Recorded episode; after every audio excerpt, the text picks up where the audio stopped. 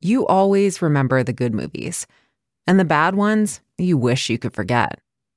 But this story is about a bad movie I couldn't stop thinking about for the last two years. From the opening credits, I knew it was gonna be bad. It's got some of the meanest online reviews I've ever read. A nearly unwatchable mess. My cat puked close to the end of this, and that was more entertaining than this whole neon euro mess. It's a cheesy action movie that went straight to video in 1997 called Crazy Six. Crazy Six? Six one, born in my family. And you're crazy? A little bit. It's set in post communist Eastern Europe, and Rob Lowe stars as a thief who's also a crack addict. I want to stop smoking rock. Real bad. When he's not doing drugs, he's part of this convoluted plot to steal a vial of plutonium. Plutonium. Mario Van Peebles plays a villain with a pet chihuahua and a sweater. Ice-T is in it too. He looks unhappy the whole movie, and Burt Reynolds shows up in a cowboy hat. Some people are born to be busted. It's confusing. It's ridiculous. And a lot of people blame it on the writing. One of those low budget films with some names and a weak script. The script is dumb. Like, holy fucking shit, why bother, Bad? The cast is full of recognizable faces, and all are capable of giving great performances, but the script gives them nothing. I mean, they're not wrong. This might be the worst movie I've ever seen. But none of these reviewers know what I know that buried inside the script are secrets my uncle hid from our family. And I only discovered them by accident. Crazy Six. I'm Maya Lynn Sugarman. This is Magnificent Jerk, the true story of a fake story about a real life. Episode 1 the screenplay.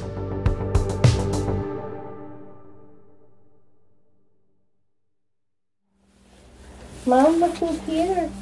It's Maya. Hi. It was December 5th, 2020, the last full day of my grandmother's life. Hi, Popo. Is it okay to? Oh, yeah.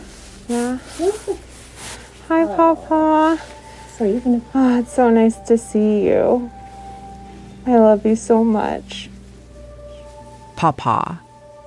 It means maternal grandmother in Cantonese. She lived in a second floor condo in Oakland. My two aunts, Esther and Joanne, were there too. They'd been taking care of her for the last few weeks. What does she used to say, Louise? Don't get your more. What does that mean? That means she dotes on this girl. she does. She used to I lived on the other side of the country, in DC. I moved there a few years ago for a job at the Washington Post. But as a kid growing up in Oakland, I used to come to Popo's house every week for dinner. I remember the last bits of daylight coming through the window as she hovered over the stove, tending to multiple dishes at once. Popo cooked every single day. She made sweet and sour roast duck with chunks of pineapple in it. Jars of preserved eggs filled her spare bathtub. She stewed bean curd puffs with cabbage and used thin egg noodles for her chicken chow mein. Sitting next to her that day, I could still smell her cooking. It's like the walls absorbed it. Everything in the room looked familiar, but also totally different. All the furniture was pushed aside, medical supplies covered tabletops. And there she was, Popo, laying in a hospital bed where the couch used to be. The woman who used to make the 20 minute walk to and from Chinatown for groceries could barely turn her head to look at me. I think she it real. She just realized it's you. That I'm here. Yeah. Uh, yeah, maybe. I don't know. Hard to tell. Just try, Esther's asking. Popo mustered the little energy she had. We did some hand exercises. She couldn't talk, but she mirrored me. I made out the hints of a smile. I wrote a letter to her. I pulled it from my pocket and leaned in close. Dear Popo, I am so thankful that we've had so much time on this earth together. That you've been Popo is the family matriarch. All of our relatives in the States, she helped get them here. She came to Oakland from China 75 years ago. She was 21 and just married. I've asked Popo a few times over the years if I could interview her. I don't know much about her early life. Part of that's because there's a language barrier between us. But when I'd ask, she'd always push back. My aunts would translate. Why do you want to know about my life? My life is not good. I lost my mom at a very young age, then lost my husband in the middle, and then lost my children near the end. wanting to build a better life for our family. I get why she feels that way. Popo was a widow, raising four young kids on her own. And in the last seven years, two of those kids have died. My mom first in 2013, and my Uncle Galen two years later. Popo endured so much living here. As a young single mother, she worked summers on the assembly line of a canned peach factory. She mopped up blood as a hospital housekeeper. She was a seamstress at a sweatshop. Lint would come out of her nose when she sneezed. I wrote this letter because I wanted to prove to her that it was all worth it, that I'd make it worth it. And my mom and Uncle Galen with me because all of you are a part of me. I love you so, so much, Maya. When people die, it's like their stories go with them, especially the ones they kept to themselves their past relationships, regrets, doubts. I never got the chance to tape conversations with my mom before she got sick. And the older I get, the more I realize how much of her I never got to know. That's why I started recording. Now I can hear you. Oh, who are you taping? I thought you were recording yourself. I'm just recording all of us. Oh, oh no. Uh, I can Popo fell asleep. My aunts waved me over to the living room floor. They'd pulled out a bunch of old photos. Some of them I had never seen before. I picked up a Polaroid from the 70s. Uncle Galen and my aunts were hanging out in a back patio. That's you. you guys are so trendy. what is this? You look so stylish. Where are we? It was kind of comforting, sitting with my aunts at the foot of my dying grandmother's bed, surrounded by a sea of pictures. This must have been when we went there and I put my fur coat on their bed in the bedroom and their dog ate it. What? Eat it? he chewed it up. He chewed it up. Oh my god. There was an old black and white photo from the 50s. Yeah. Popo and her four children are standing in front of a sparse Christmas tree. Uncle Galen's pants reach all the way to his chest. Popo bought the kids oversized clothes so they'd last longer. I looked at Galen's face, and he was the only one in the picture not smiling. Then my Auntie Esther, the oldest and more soft spoken one, asked me a question. What did you know of Uncle Galen growing up? What did you know about Uncle Galen growing up? What did I know about Uncle Galen? You never really lived here when you were here. huh? Yeah, that's true. Out of the four kids, Galen was the second youngest and the only boy. He lived in LA, so I didn't see him much growing up. It kind of seemed like our family saw him as the one without a real job. And then I heard, I used to hear like stories about like the mischief he got into. Like I feel like I remember a story about um did he like put gum on like a teacher's chair or something in school? He got in trouble at school for sure. Yeah. He got in trouble at school for sure, Joanne said. She laughed. I got the sense that there were a lot of stories like that. Too many to tell.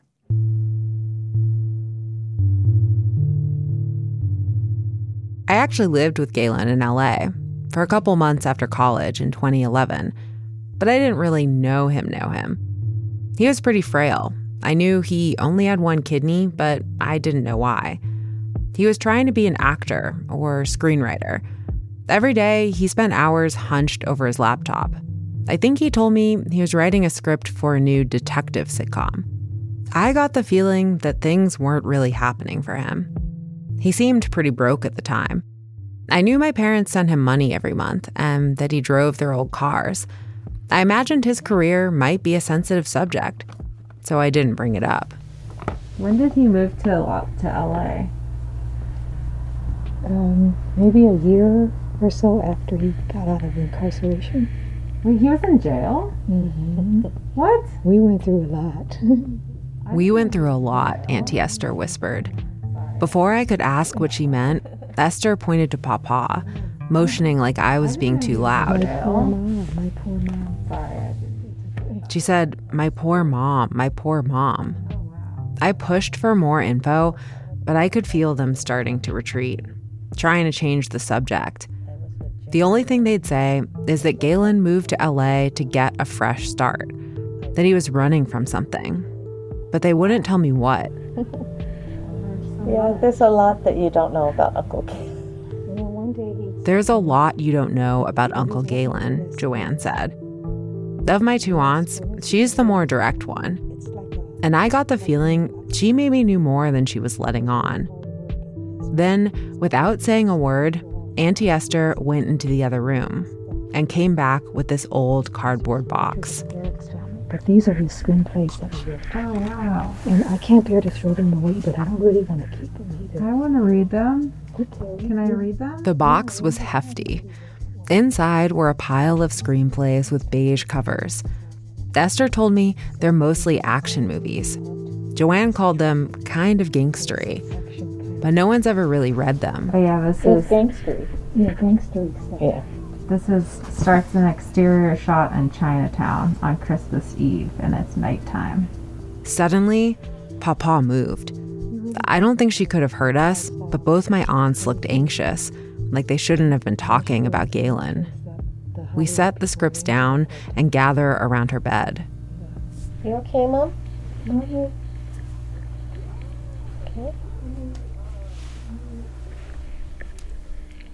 Okay, Tiang. You okay?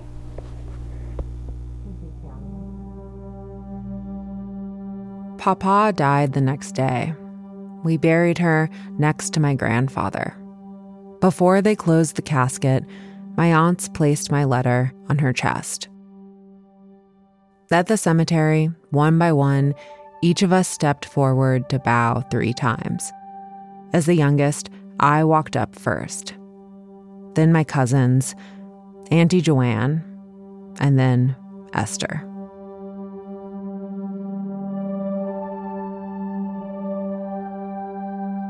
In the days after Popo's funeral, I started to think about what it was like when my mom died seven years ago. I was 24. I didn't know it at the time, but I was lost. Once I called my dad at the house, and the machine picked up. It was my mom's voice, the same greeting from when I was a kid. Stu, Louise, and Maya aren't here to answer your call. Leave a message and we'll get back to you. I hadn't heard her voice in months. She couldn't speak at the end of her life. I'd sit next to her and have one sided conversations. I'd think, just please say something, one last thing I can hold on to.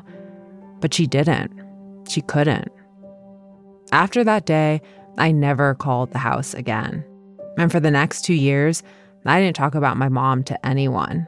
My roommates and most of my friends had no idea she'd even died. Every birthday or anniversary, my family would share their happiest memories of my mom. But I was not happy. I put on a false smile. I didn't want them to worry. When my uncle Galen died two years later, I didn't want to deal with another death. So I didn't tell anyone about him either. After Galen's memorial service, I came home and hid the program away in a drawer. That was 2015. And in a strange way, Galen's box of screenplays kind of felt like a second chance to not hide his stuff in a drawer. I laid out Galen's screenplays on the floor. I don't know a whole lot about Hollywood, but there were names on the covers that I vaguely recognized United Talent Agency, William Morris. The first one I flipped through seemed like a buddy cop movie.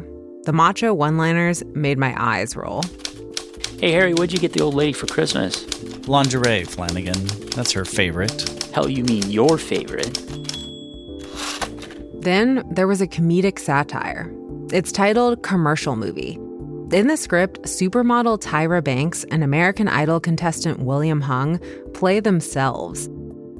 The premise is that a biological attack makes the whole world lose its sense of taste. I can't taste my beer. I can't taste my beer. I can't taste my beer. I can't taste my beer. I can't taste my I can't taste my beer. I can't taste my beer.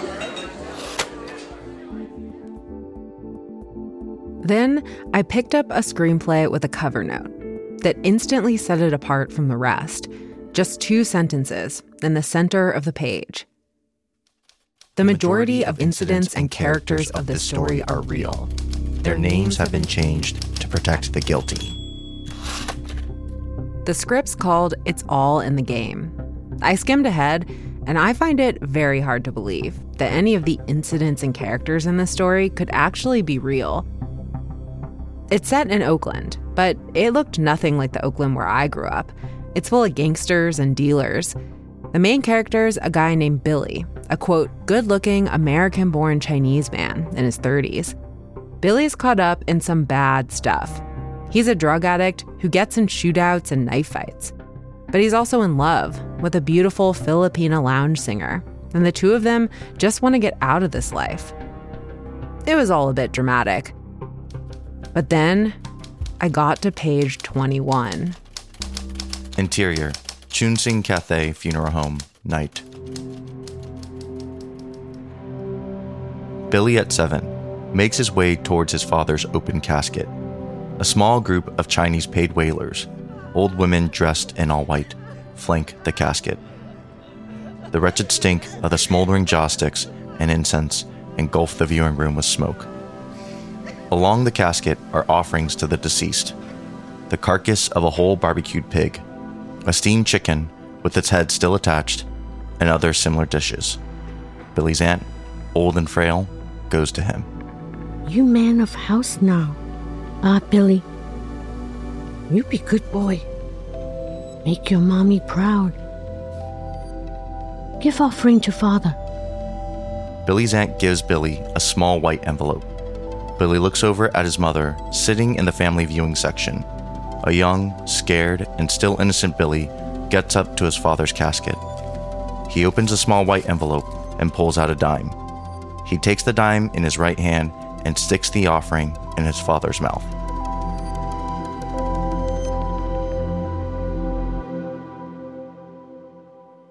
The dime. I heard something about that once. Something my mom told me about my grandfather's funeral. I couldn't remember it very well, so I asked my Auntie Joanne, who's the youngest of the siblings, if she knew anything about it. You mentioned something about the funeral. Did he have to participate? Like, what was the funeral like? Galen and I sat in the back rows of the uh, mortuary, and at some point we had to go up and place a dime on Dad's chest. And we went up together, and when we did that, we swear to God he raised his chest. I mean, he raised up, and it freaked Galen out, and it freaked me out. Probably I didn't see it as much as he did, but he really believes that he raised up to Galen.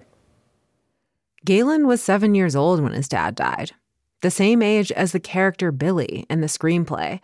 And supposedly, my grandfather told Galen before he died that now Galen had to be the man of the house, just like Billy's auntie says in the script. But looking at the rest of it, Billy doesn't seem anything like my Uncle Galen. For one, he's a crack addict, like at rock, rock bottom. Look at yourself. Fucking junky motherfucker. You don't even give a shit, do you? You traded everything you've owned for that fucking crap. Billy and his friends threaten these big time drug dealers, then steal their supply. Kiss the ground! Do it now! Raoul gets up instead. Fine. I'll make you do it. A quick flurry of punches and a couple of hard hitting Thai kicks takes him down. Crazy Six kicks him hard in his little, fat gut. He said do it now, fat fuck! What you looking at, huh? You wanna die? Then there's this other scene. It's a flashback where a Chinese gang leader forces Billy to murder his childhood friend. Billy, why? Please don't kill me. We were friends at one time. Seeing how over the top this screenplay is, it just didn't seem possible any of it could be real. I didn't know why my uncle would make that claim. Maybe it was just for the intrigue. I mean, it worked on me. But from what Auntie Joanne told me, their father's funeral wasn't the only real life memory that matched up with Galen's script. He was doing drugs and he wanted to stop doing drugs and he just wanted a clean start. Joanne told me that Galen was in a Chinese gang, and the crime he got locked up for was attempted extortion. Then she added one more thing at the end of our interview that there were things Galen tried to tell her when he was dying. I know Galen did things that he was not proud of at all and very regretful about. And I didn't want to know the the circumstances of it. I really didn't want to know. Do you think he wanted to talk about it? He wanted to to me, and I didn't want to hear it. Yeah. And I just tried to reassure him, whatever he did, that he's been forgiven and that he has moved on from that type of life and that he didn't need to worry about that.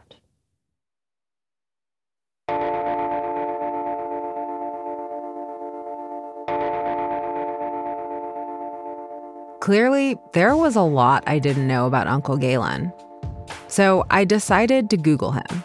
I typed in his name, Galen Yuen, and the first thing that popped up was his IMDb page. There were way more acting credits than I expected 26 of them to be exact.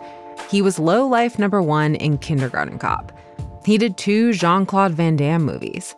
He was even in a film written and directed by the legendary Werner Herzog. Then he's got writing credits too, all from the 90s. One's a made for TV movie about the LA riots, another is an episode of the TV show called Vanishing Son.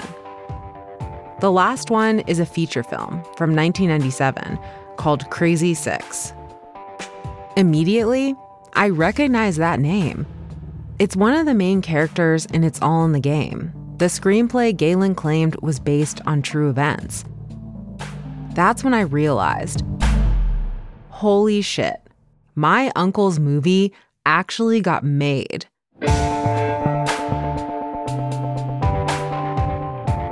But the synopsis for Crazy Six looks nothing like my Uncle Galen's screenplay. I mean, the plot's the same, but the details are totally different.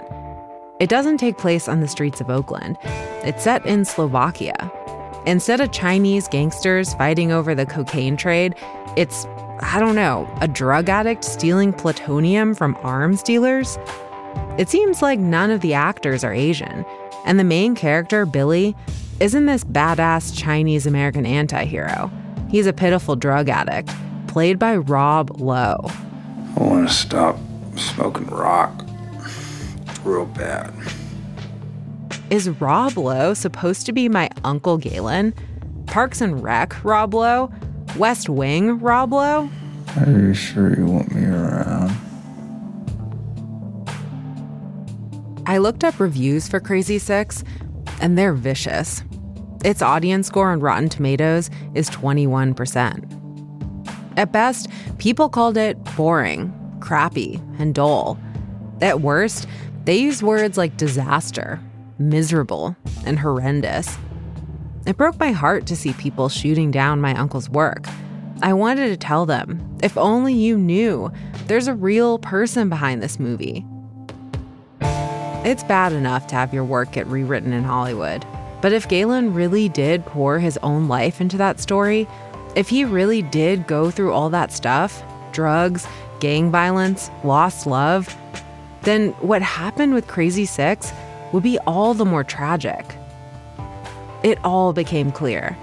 I needed to figure out what in this script was real. And did any of it have to do with what he wanted to confess to Auntie Joanne on his deathbed?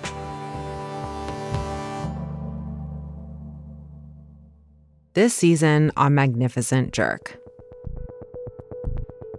You know, there's a part of him that's really nice. And then there's another part that when you get on the wrong side of him, he's like total nutso. From what I recall, he extorted a kid. There was kind of a dark side to him, uh, a moodiness. I think he kind of was in love with me. In a way, the script is actually a story of his hurt inside. How does Rob Lowe make that character sympathetic? Rob Lowe? Yes, yes, Rob Lowe. Wow. So we did quite a rewrite.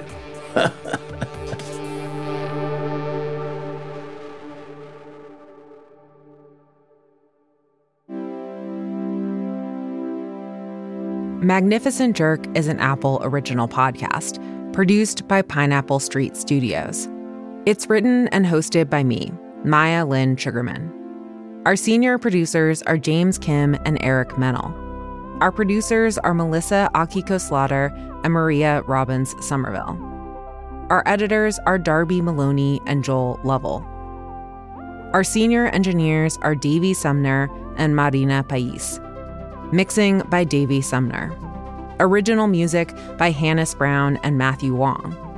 Pineapple's head of sound and engineering is Raj Makhija.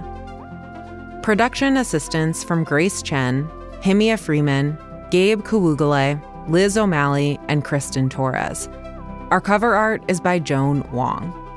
Language and translation help from Judy Lay. It's All in the Game was written by Galen Yuen. The fiction in this episode is performed by Jesse Kwai, Patrick Ip, Andrew Allen Abadia, Jerry Ng, Grace Lynn, Tony Diamato, and Robert Garova. Special thanks to Ellen Connell, Leela Day, Josh Lindgren, Chrissy Marin, Chloe Prasinos, Asha Saluja, Yowei Shaw, Stuart Sugarman, and Aaron Williams. James Kim and I are executive producers. The executive producers from Pineapple Street are Jenna Weiss Berman and Max Linsky. Thanks for listening.